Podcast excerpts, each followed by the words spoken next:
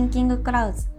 今回のゲストはアウトドアブランドアンドワンダーのデザイナー森美穂子さん。森美穂子さんは2011年に自身のブランドアンドワンダーを池内啓太さんとスタート。ペーパースカイ62号の東京特集では旅のゲストとして登場したほかアンドワンダーとペーパースカイが手掛けるアウトドアギャラリーコラボアイテムなどさまざまなプロジェクトを通して交流があります。登山やバックカントリースキーなどご自身でもアウトドアを楽しんでいる森さん。一体どんなお話が聞けるのでしょうか。早速ルーカスさんの編集部にお邪魔しましょう。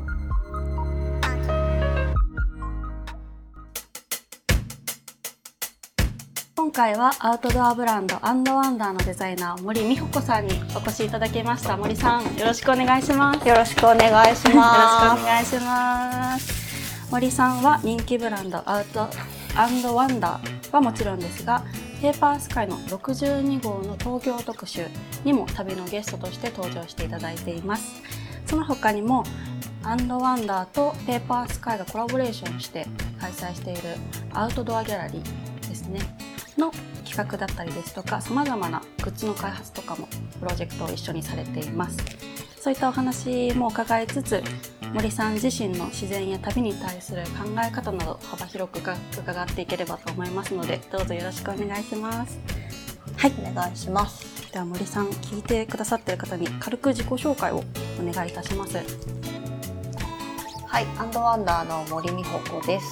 アンドワンダーは2011年に、えー、前職で一緒に仕事をしていた池内啓太と一緒に、えーと、自分たちの趣味である登山だったり自然の中で遊ぶウェアを作りたいというところから始めたブランドです。今は、えーと、国内と海外に卸をしたりあとは直営店をいくつか、えーと営業しています。はい、ありがとうございます。森さんとルーカスさんはいつぶりぐらいにお会いしますか？いつあ結構合ってるね、結構。合ってます、ギャラリー一緒やってるから、うん、あ結構合ってる。ね一番最初いつ会ったと言ったら少し何年前かな。あでも展示会とかね、たまに僕も来てたから。最初に会ってるのはいつでしょうね。10年ぐらいかもしれない。ねあそんな前ですか？なんかわかんないけどコレクションがたまに展示会展示会に来てくれたり、ね、あとはイベントできっとあったりとかですよね,、外のねねルーカスが出店してるイベントに行ったり、ね、と同じイベントに出店したりとかもありますよね,、まあ、ね。うん、それ結構あって、ね、うん。そうなんですね。じゃあえっとまあ顔なじみというかお顔は知っていたけど具体的にお仕事をされるってなったのは最近ですかね、うん、そうだね。3年ギャラリーの準備を始めたのは、うん、一昨年なので2019年の秋ぐらいですよね。うん、オープンは2020年の4月を予定していて、伸びて6月になったんですよね。だから準備を始めたのって秋とか冬とかじゃなかったですかね。それあじゃあアウトドアギャラリーが一番最初のお仕事は初めましてそうですね、えー、きっかけみたいなのはどうやってアンドワンダーとペーパースカイ一緒にやろうってなったんですか？でもその前なんかスープデザインというあのお互いの友達小原さんっていうデザイナーがいて、はいはグラフィックデザイナーさん、まあ、この本をね彼と一緒作ったり俳句。エンバイク俳句エンバイクですね、うん、で以前「プランテ」っていう雑誌も彼も一緒やったり、うん、まあ、彼は結構長い好きで。で多分彼の中も、まあ、僕らも何か一緒やったらいいなと、うんうん、漠然多分あって、うん、で一回みんなでこう話しに来てて、まあ、何か一緒できることがないかみたいなちょっとみんないろんなアイディアしたり、まあ、どういうことお互いやったり、まあ、話し合っててそこが多分森さん持って書いてで、まあ、ちょうどそうですね。そうちょうどえっ、ー、とアウトドアギャラリーのある、代々木公園駅と代々木上原駅のちょうど間にあるスペースが私たち創業の場所として最初事務所で使ってたんですけどその後お店が1階にできてその事務所スペースをちょっと倉庫のように使ってたんですけどあのエリア的にもお客さんが面白いお客さんが面白い人たちが集まっている場所なので何かできたらいいなと考えていた時に多分ルーカスたちとみんなで会っていてだったらここを何か発信できるスペースにできたらいいねとか、なんかコミュニティの中心になる場所になったらいいねっていうのから始めたんですよね。ねそっからコロナになってたの。そう。面白い。その時期の何がねでもまあなんとかその中でもすごい、うんあのいいアーティストとか、いいコンセプトがすごい固まって、まあなんかビジョンが割とはっきりしてる場所だと思う。ちょっと改めてアウトドアギャラリーのコンセプトだったりとかをちょっとご説明いただけますか？はい。どっちも説明コンできるセプトももちろんですけど、内容あの名前をつけたのはこれルーカスのアイデアですよね。あ。アウトドアギャラリーってね、すごいいい名前がつきましたよね。なんかギャラリーがね作ろうという話なんとなくなってて、ギャラリーが、まあ、お互いアウトドアすごく好きでであのそういうギャラリー、まあ、森さんもすごい詳しいしいろんなアートとかイルストレーターとか写真家とかで、まあ、こっちもノリ雑誌作ってるいろんな知り合いもいるしこの人もこの人もこの人多分山ほどあるけどでもなんか絞れないと世の中ギャラリーがいっぱいあるから。でもまあそのアウトドアの統一のところで、じゃあアウトドアにフォーカスしての展示をこう続けていくようなあの見せ方にできたらいいなと。なんかありどうそれいいなと思ったけどありそうなと思っていろいろ調べると意外全然ない、そこのあの、うんアウトドアに中心してるギャラリーが。うんあこれすごいいいねと思って確かにそこが今4 5今5回目ですね。今度6回そういうことだったんですね今までちょっとどんな展示をされたかっていうとやっぱりアーティストさんとか目そうだがね順番でいくとはい。あのこの間にゲストしたのそのジェリュウカイさんが、はい、前回出ていただいたはイラストレーターのジェリュウカイさん、そのまあペッパーサイが考えてその東京トリートレックスの60キロのうん。広重の学科がいるじゃん。はい53次の、まあそういうふうな東京トリートレックにいろんなシーンをジェリーさんが書いたが第1回目。第2位がど第2位がこれじゃないですか？第2位。第2位がこれはジェリーさん1回やって、はい。あまあこのぐらいやれるなと少し僕らに自信をつけてたけど、初 回じゃあ今度グループ賞にしようというが第2位だね。第2回がみんなで山を思うプロジェクト。山を思うプロジェクト。はい、ちょうどジェリーさんの会が4月に始まる予定が、うんコロナの影響で6月に延期したんですよね。うんうんでもその頃のあの街はやっぱり人が誰もいなくて外に出ちゃいけないっていう空気がすごく強くて私たちやっぱ普段山で遊んでいる山小屋の人たちもすごく困っているって話をよく聞いた時に山小屋に向けて何か支援ができないかっていうので企画をしたのが7月 ,7 月からスタートしたみんなのみんなで山を思うプロジェクトですね。この時はこう山山に親しみのあるうん。アーティストさんにうん。連絡をして作品を出してもらってその作品の売り上げとあとジェリーさんに T シャツの柄と手ぬぐいの柄を作ってもらってそのグッズを売った売り上げを山小屋に送るっていう企画を立てたんですね。すごいだからその、うん。集まるお金とうん。うんうん。あの集まったアーティストがすごくマッチングが良くて、みんな本当一生懸命になんかこう山越えになんか助けていく、うん。すごくいいタイミング。いいタイミングでしたね。大変でしたねでもね。うん。大変でした。そうでグループ賞だからこれ一人だったね最初。僕ら経験がないからがどっちでもギャラリーやったことないから。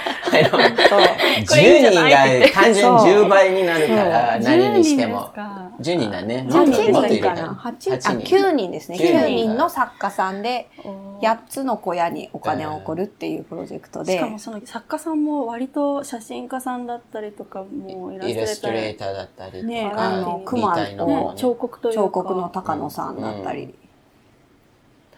あそこどういう人が出て読み上げてもいいかもね。写真家の飯坂大さんですね。彼はよあのヒマラヤをグレートヒマラヤトレイルっていうのを歩いている写真家の方であったり、あとは落合めぐみさんっていうイラストレーターは東アルプスっていう自分のレーベルをやられている方だったり、仮説さん。この方は、えっ、と、マンモスで一緒に仕事してたんですね。うん書家の方ですね。あと、ジェリー・ウカイさん、イラストレーターのオソン・ジュンさん、彫刻家の高野祐樹さん、あとは、丹野さんは九州のうん。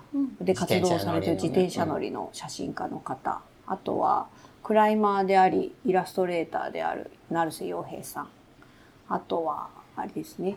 野川かさねさん。写真家のね女性の方、写真家ね。うん。へー。見応えたっぷりの。本当にみんなあの気持ちよく参加をうん。表明してくださってすごく大きな力になりました、うん私たち本当にギャラリーその前の回にスタートしてるので、何のねうん。並ぶだけね、すごい大変。あの、絵とかね、まっすぐしなければならないから。大変でしたそう。で、ね。ジェリーさんの時は、ジェリーさんすごい緩いから、あの、マスキンテープでいいよ、みたいで、まあ、あこれはもう、まっすぐ見えればいいよ30分ぐらいまあいいなって終わってるけど、この時すごいちゃんと並ぶようにしたり、うん。ペグ打ったりとか、で、セメントだから、まあ、穴開けたり、壁が攻めで、ちょっと緩めたり、また、はい合ってないなって、もう。特に僕のセクションが、そっから僕も担当しなくていいこと。いやいや、そんなあるんじゃない。そんなことない。そんなことない。そうそう。そうだね。むしろルーカスの係になってね。えー、でもいろんな作家さん作家さんそうだね。参加していただいてて。その力が、あの、うんまあ、みんながそれぞれこのスペースがあることを、うんね、それぞれ言ってくれてたから、うん結構、まあ、認知度がね、そうで少しすね。この回からみんなに知ってもらうちょっとみんなに知ってもらうようにして、うんいい機会でしたね、これは。これが第2回目。第2回目。はい。3回目が、本田紗恵さんですね。はい。これは、えっ、と、20年秋冬のアンドワンダーの、えっ、と、お洋服のテーマとリンクした展示で、はい。ちょうどこのシーズンのお洋服に、本田紗恵さんのプリン、えっと、石を彼女作ってるさアーティストなんですけど、石ですか？石ではないな。あ、えっと、ジュエリー作家なんですけど、はい。彼女オランダに住んでいて、こう、ゴミを拾ってきて、そのこういう、なんていうの、お菓子のはい。ゴミだったり、包装ペットボトルのうん。キャップだったり、もうペットボトルだったり、そういうゴミを拾ってきて、溶かして椅子の、石の形に作るうーん。アーティストこなんでんないろんな色が全部違ねうゴミが入って、目の前にフライヤーがありますけど、全然ゴミに見えないというか。そうなんですよね。なんか原美石みたいな。こう、私、なんかゴミって、はいこう、なんて美しいものって、例えば美味しい料理は美味しい素材からできるように、うん。なんかこう、美しいものは美しいものとか、きちんと正しいものからうん。できているものだと思ったんだけど、彼女の場合、こう、ゴミっていう名前がついたものからこんなに美しいものができるのがすごく不思議だったのと、うん。あと結局私たちがゴミってな決めてるうん。これはゴミだから捨てるものとか、あーでもそのゴミももともとはゴミじゃなくてうん。きちんと役に立つだ、役に立つはずのものだったのに、うん。なんかいつしかゴミという名前をつけてうん。自分の周りから排除するものになってるんだけどその彼女の目線によってゴミがゴミじゃなくなるってすごく面白いなと思って、それを、えー、とお洋服のテーマとしても置いていってその石を並べた展示でしたねこの時は。うん彼女にオリジナルで石を作ってもらってその石を販売するっていう企画展をしました。うん。その石が、石ごと全部ストーリーがあるから、うん。そこがまた彼女文章面白くて、うんそのどんなゴミどこで見つけて、どういうふうでそこへその石影響されてどんな色になったりとか、うん。そんな話含めてその石を買うから、すごいそれこそすごい旅になんか、妄想も行くし、今森さんが言ったようにそんなゴミがやっぱりいらないものが何回使いすごく欲しくなる、すごい愛着がつくが、うん。その気も気持ちいい多分人間ね、うん。そういううん気持ちになることがそうすごく傷させるうん。作そうで品です。ねこの写真見ただけでちょっとハッとするというか、うん。うんそんな気がします。そう。まあ、作品と全然関係ないけど、この今僕今日着て着てるそのギャラリーの T シャツだけど、はい。それルカさんが。ビビングだっけ？これはブリング。ブリングという会社も、ブリング。そこも結構みんないらない服とかそういうゴミを、はい。あのリサイクルして糸を作って、日本の会社だよね日本の、あの、そのウェアの会社ですか？そうですねあのきそれ九州九州にあるね九州にある会社で、へえ。あ、の、ペットボトルを繊維に変えたり、あ、の、洋服を作る、生地を作る段階で、ゴミに、ゴミになったって、この端とか使えない布を再利用して、また布にすることはあるんですけど、はい。彼らがやっている会社は初めて洋服、古い洋服を集めて、うん。もう一回洋服を作ろうっていう技術を持っているのは、今、日本だと彼らだけで、その会社が作っているポリエステルの再生素材を使った T シャツですうね。んだから多分そのアウトドアカロリー、アウトドアギャラリーのコンセプトは、まあ、いろんな思い森さんが思ったことこっちが思ったこととか同じ思ったこととかいろいろあるけど一つもそういう今話したように、そういうリサイクルうんを、まあ、いらないものをもう一回見直したりとか、うん。あの欲しくなるとか、まあ、ちょっとなんかただのお店に行ってギャラリーに行って、うん。すぐ見て帰るよりな何かきっかけで自分の新しいことをちょっと考えさせたとかあこれ面白いなと思ってもらったとかちょっとゆっくりあの面白い椅子も家具もすごい面白いね椅子をアウトドアギャラリーのはい。重機っていう、ねお店に中にある、はい。こう展示台、うんペッパースカイのオリジナルのグッズが並んでいる、こう展示の台も、うん、うんえーっと、古いね。ね古いの木とかパイプとか本当に説明説明しにくいけど。ペーパースカイのグッズとかをディスプレイしている重機です、ね。あそうです。テーブルとか。が、えっと、鋼材とかを使ってるってことですか？組み合わせてる。そうだね。パいいらないパイプとか、うんうん。あのリサイクルの木とか、うん。江戸時代のバッグがいきなりハンガーにかけたりとか、少しそういうあのまあ今の石と同じような話は、うんいいらないじゃないかのものがもう一回こう生かしていくで、うん。しかもただ使ってる生かしてるだけじゃなくて、本当に人の心があこれいいねとかデザインいいとか面白いとかなんかなんか本当好きになるというとこ,、うん。ところまで持っていったかもしれない。あと古い映画館の椅子かな？映画古い映画館の椅子を、うん、寝る時のキそうですね。あの、古い映画館の椅子に、はい。キャンプで使うサーマレストっていうこう、はい。クッションのああ、クッション材を貼り付けて、座りやすくリノベーションっていうんですかね。ねうん。リメイクしたはい。はソフソファーじゃないかベンチを作って、ちょっとふわふわする。最初からねルーカスはこうスペースの中でうん。滞在できるような、うんこう座れるような場所があったらいいんじゃないかっていうのでね。そう。なんかみんな、さっき言ったように、お店に来てすぐ帰るより、おみお店に行ってほしい、正確に来てくれたから、まあちょっとゆっくり本もいろいろセレクトしておいてあるし、ペッパースカイのバックナンバーもあるし、うん。まあ、そこゆっくりを絵を見たり、服を見たり、少し本を見たり、うん。で、まあ、そこから帰るという、まあ、空間が作りたいなと。うんうんうん。すごい素敵な。ね。えっとカススマカフェね。で、それが、サイ・ハンダさんの展示で、ね。はい3回目うん4回目がチョークボーイですね、はい。はい。これも、あの、また面白い、今話しながら気づいてるけど、これ、まあ、エンドワンダーの企画を使ってるこういうアーティストが出たり、ペッパースカイに企画に出てる人が出たり、うんまたグループ展でお互いになんかしてる人に集まって、なんかそういう、あの、本当そういう新しいコミュニティがじわじわなんか生まれてる気がするよね。でこのチョークボーイは、あの、ペッパースカイの、あの、九州の特集で、国立公園、九州の国立公園を巡っての旅で、うん。あの、日本、国立公園、素敵な国立公園めっちゃいっぱいあるけど、ほぼ、じゃあ3つ言ったら、うん。ほとんど言わないと思う、日本人が。でもアメリカはじゃあ一つ言ったら、絶対多分日本人でも誰でも言えますね。だから、そこ問題だなと思って、あんまり知らないあそう、頭の中に入ってないと、うん。行こうとは思わない。まあ、その場所たまたま行って、たまたまフライヤーがいて、たまたま時間があって、じゃあ寄ろうとなるけど、でもっと、あの、例えばアメリカヨセミテだったらね、1年前みんな計画して、どういうふうで歩くとか何を見るとか、すごい楽しんでこう考えていく。やっぱそのイメージがあるから、だからもっとそんな日本の国立公園、まずどういう場所があるか、そこ行ったら何があのできたりとか、どういう名前という国立公園があるで、で、それぞれの公園も割と歴史とかあるし、特徴もあるし、で、そこはまあ、まずは九州の4つをフォーカスして、直ポイと一緒に巡って、はい。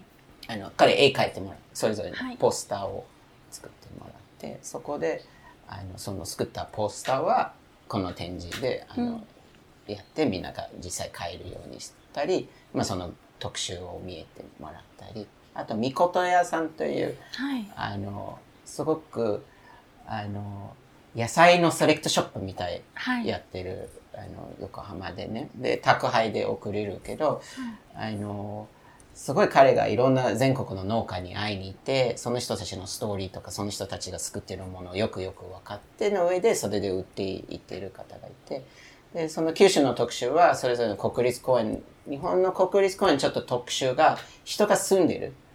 あの、海外の国立公園も動物しかない、今はね。あの、昔ネイティブアメリカンの人たちが住んでた場所だけど、今、動物しかなくて、でも日本はもう、あの、最初人だから、国立公園後に来たから、そこが、あの、とても、あの、特殊だと思うから、そこのそれぞれの人の文化とその公園の自然をマッチする。で、まあ、そのみこと屋さんと一緒に巡って、食材ピックアップして、うんうん。それぞれの国立公園に代表するサンドイッチを作ってたらね、この。おサンドイッチ。そのサンドイッチの具もこの展示に置いてたね。だから、チャックボーイの絵もあって、そのサンドイッチに入った具とか、そこの場所に、あの、まあ、味噌だったり、チョコレートだったり、あのが実際に買えるってことですね。そう、実際そこで買えたり。しかもその上で、また、そう、このもう一個時はね、食べれるね。あの、代々木上原にある社食堂というはい。カフェに、カフェって言ったらいいのかな、うん。レストランに協力してもらって、うん。このサンドイッチを実際にメニューとして提供するうん。イベントも合同でやったんですよね。そうそこの店と一緒にジョインして、じゃあここで展示を見て、うん。社食堂に行けばそのサンドイッチが食べれる。そう、それが、それ、またすごい面白かった。だから、へ一回、あの、やっぱそう、自分たちの店だけじゃなくて、その、その近辺にある他の面白い人たちいっぱいいるから、ん。なんか、自分たちが伝えたいこと合ってるような人をこう巻き込んで、うん。やっぱ歩くと面白い街なんですよね、代々木上原界隈は。小さい、こう、インディペンデントなお店がね、ねたくさんあって、へえ。なかなか他にはない。え、ないね。ね、でその続きするとこれちょうど綺麗だね。このインサイドアウトインとか、そのフォフォレジャーも。じゃあ、久保井さんそうですねの次の展示ですね。次次のの展示この展示は、はい。あれですね、合同展で苦しむっていう 反省を、あれさっきでも同じようなこと聞いた気がするあの生まれることがあるから苦しむ害がある。そう年一回ぐらいに。飛び込んだんですねそう、その反省を全く生かさずに、もう一度やった合同展ですね。この時は、インサイドアウト2021春というタイトルで、うん。ちょっとクラフトっぽい、うん。あの、作家さんを集めて展示ができないかっていうので、1、2、3、4、5、6、7、8、8, 8人、また8人。また8人うん8人の作家、全国の作家さんですね。うん。京都で音楽を作ってる青木さんだったり、うん。ここまた成瀬さんが出てくれてたんですね。うんうん成瀬さんと成瀬さんの奥様の奥さんも一緒で。うん。エリさんが一緒にやってるアーツクライムスっていう。で、金井さん。この方は奄美の、ルーカスもともと知り合いなんですそうだよね。ね。う。うんんペッパースカイのトートバッグね、ずっと前から染めて。染色の職人さんですよね。うんあと、ちょうどアンドワンダーでねもこのシーズン染色をお願いしていたうん作家さん。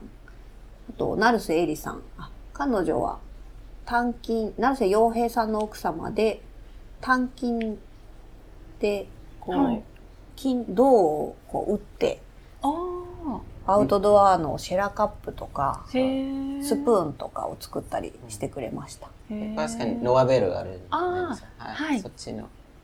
そう作ってじゃあ一個一個どう叩いてそうで作られてるんすねお皿もめっちゃ可愛いよね。あのですね。山の絵が入ったりと、うん。毎回売り切ってまた来るけど、同じ絵が来るじゃなくて、いろんな毎回その違う絵が来るから結構楽しいよね。すごいストーリーのある素敵なお皿でした。で、フォレジャーさんが、えーっと、ちちょうどアウトドアギャラリーから歩いて10分かかないぐらいのところで、おお花屋さんをやっている方にもお花を出店してもらいましたね。お花と牡蠣と出してもらって。週週末でね、フレッシュあな、そうです花ねも限定出してて、近い構想でそういうのも、そうね、できて。とお大分と沖縄で活躍する水源さん。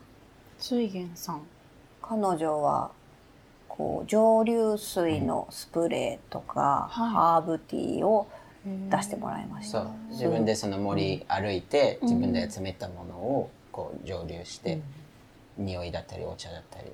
しかもすごい綺麗。そのパッケージもすごく素敵だし見せ方とか。見せ方もすごい上手でまたうん。ハーブティーもすごく美味しくてうん。買われた方がまた2度目にまた買いに来てくれたりとか。うんありましたね。このコロナの中で割とみんなね、ずっと中にいる。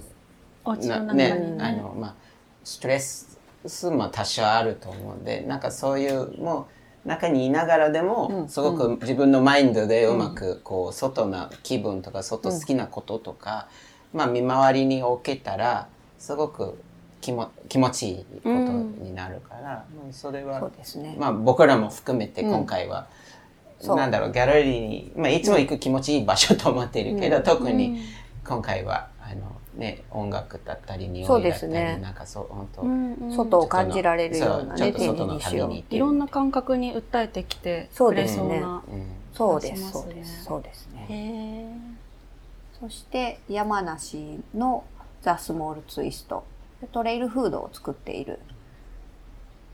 トレイルフード。ゆ,、はい。ゆかさんというものすごい美味しい体にいい料理を作る料理人がいるけど、ディルという料理屋さん、うん。山梨でやってる、あで以前ペッパースカイのあのうち今親がいるアップステートのニューヨークはい。にそのエリアで一緒にあの旅をして。ニューヨークの号でそうニューヨークの語で、はい、へえ美味しいですよ。そうそれが、へあのインスタントラーメンとかね、うん。まあたまに食べる美味しいけどそこまで栄養がどうなってるとか、うん。そこまで美味しいとか,、ね。まあまあね。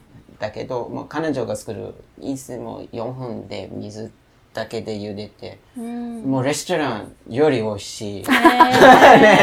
レストランより美味しいトレイルフードこれもうずっともう、うん、外食しなくていいよね。本当にすごい美味しいだ。私もこれを食べてから、はい。もう山に行くときは、うん、必ずも。うもこれ以外の選択肢がなくなりまそうす。だね。そうですか。もうこれで、ここれでベスト。ほ本当美味しいから、もう山がね隣にシェフがすごい作ってるような料理が自分でそん。な簡単ができるが、本当ここまでありそうなかったでもね、うん。そのインスタントのものが。うんすごい素人みたいな質問していいですか、うんトレイルフードってうん。どういうものなんですか、ゆかさんのトレイルフードは、はい。えっ、と、カレーであったり、はい。九州、九州じゃないか、京阪であったり、うん。あとはパスタであったりとか、材料とそのクスクスとかパスタがこう一つにパックされていてうん。全部か乾燥して日持ちするようにそして軽量になるように作られているんですよね。半半分調理っていうのかねある調理、ね半分調理された状態ではい。パックされていうん。るでちょっとドライになってる。ドライ。ぐらいで水だけ戻す。あだから腐らない。そう。うん。うん。うん。それでいてレストランよりも美味しいってうん。めちゃくちゃ気になりますね、めっちゃ気になる。ね。うん。買い、買い、美味しい。まあ頑張って買えるけど、うん。大体売り切ってるよね。大体売りあーそう。です美味しいから。あーだからすごい良かった、あそこ展示してて、ねもう行くたびで買って、うん行くたび食べて。また買って、安心で。そしてビバーフデさん。リバフです、ね、はい。木の器を作られている方ですね。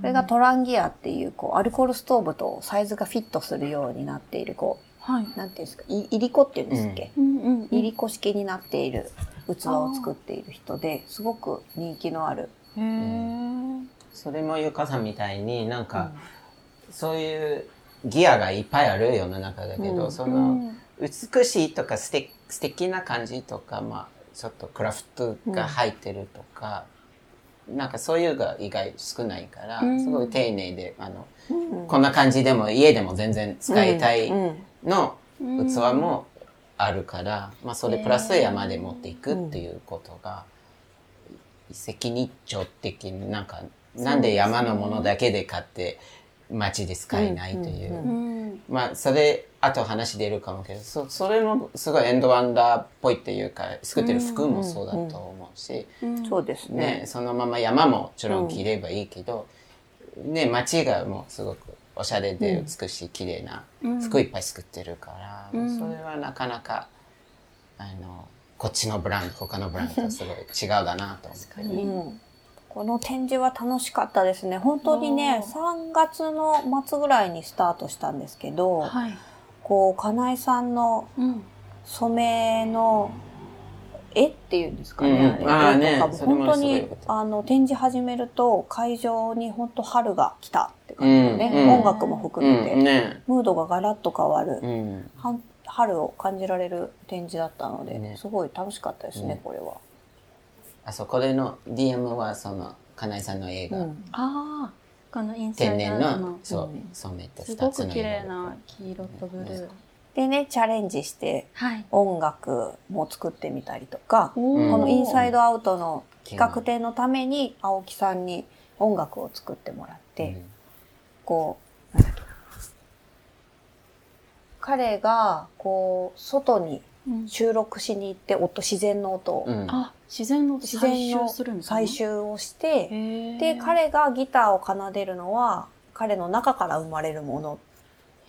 そのインサイドアウトアウトっていう、まさにまさに、そう、まさにそそうれで。な音楽を作ってくれたりして、こうちょっとずつね、表現も、私たちもアウトドアギャラリーっていう表現も。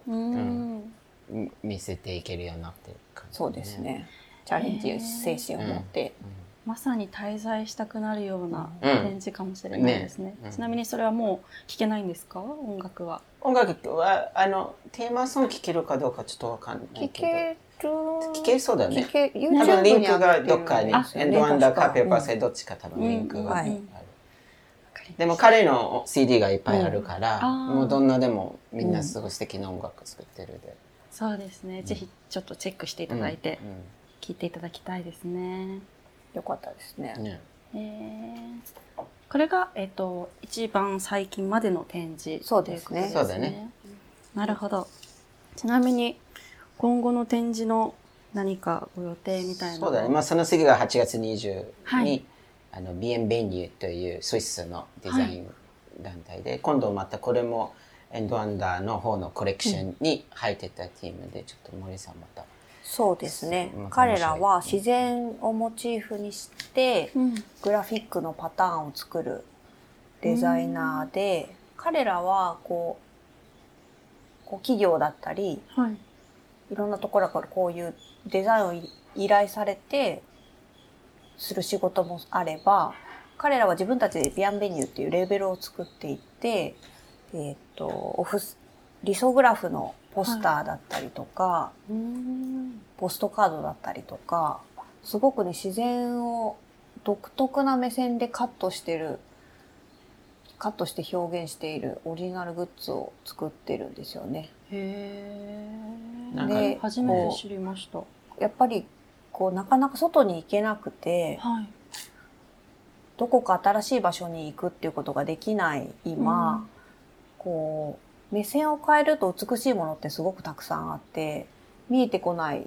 ぼーっとしてたら見えてこないけど、ちょっと視線を変えると、また新しいそこに世界が広がっていることを、私は彼らの作品からすごく感じることができて、それをテーマに洋服を作ってたので、うん。アウトドアギャラリーでも、そういった彼らのものを紹介できないかなと思って、うん次の企画展で計画してますね。へえ。彼ら自身も結構そういう歩く、まあ、山歩きとかそういうのはすごい好きで、で女の人と男の人、うん。まあ、カップルかな。カうん、未確認ですね。ね。かもしれないで。うんであの、まあ、植物のとか石とか、そういうモチーフをただ撮って綺麗に撮るだけじゃなくてグラフィックデザイナーだから、またちょっと部分的にうまくにパターンとか模様とかこう引き出すだから、なんだろうその現代風のマリメッコみたいな、もうすごいかっこいいな、へえクールですよねうん仕上がりがすごく。あれこれ、もうインタビューしたんですか？あの、一回は質問投げて答えてのインタビューができて、今度はまあ、ちょっとフォローアップして実際にズームしてやろうかな。インタビューが記事になってどそうこかなんでるんですか？あ、そう、それ、あオンラインだね。の今までは、こう、展示だけでお客さんに伝えるっていううん。アートダギャラリーだったんですけど、さらにそれを深掘りして、よりそのアーティストの背景だったりとか、作品について伝えられるページを、アンドワンダーのウェブサイトの中で、アウトドアギャラリーのコーナーを一つ作って、そのインタビューをルーカスにしてもらって、じゃあアンドワンダーのウェブサイトでチェックできるってことですね。そうですね。実際にじゃあ、えっと、彼らのレーベルの作品と、まあ、グッズとあとちょっとそのアパレルというかそうですね。で構成されるっていう感じですかね。そうですね。へえあリソグラフのポスターだったりとか。うん、そう。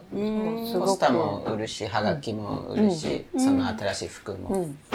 売るし。へでこの人たちまた面白いが、その、ポスターとかグラフィックだけじゃなくて、プロダクトも作ってるから、ープロダクト。そのミュミューザムショップあるミューザムショップっていうかあの美術館じゃなくてあの科学のやつだね。なんかこう科学？恐竜とかなんか骨で入れるの博物か？プレートとかドロワーとかそういう。標本？あそう今日本とかそういうようなイメージのフレームがこの人たちが作っててすごい、まあ、買いたいなと僕が今思ってるけど。そう、木のフレームなんですけど、サイズで言うと、あれ A3 なのかな？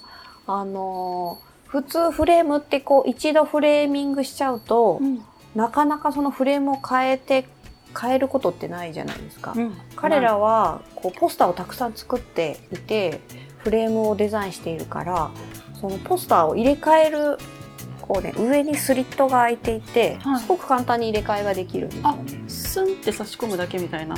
なので季節に変え、うん季節に変わって中の絵を変えるだけでお部屋のムードが変わったりとかなんか独特の目線でフレームをデザインしてるなと思って、へえ面白い素晴らしい。ねすごい楽しみですね。交互期待。8月の20日からなので皆さんぜひチェックしていただいて、はい、インタビューもねまたアンドワンダーのサイトにアップされるということなのではい。こちらも合わせて見ていただければと思います。はい。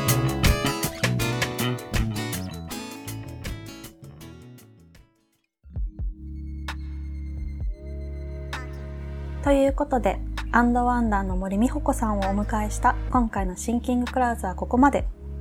次回は森美穂子さんと共にさらに深い思考の世界へ旅立つインタビュー後半戦の模様をお送りします。更新をお楽しみに。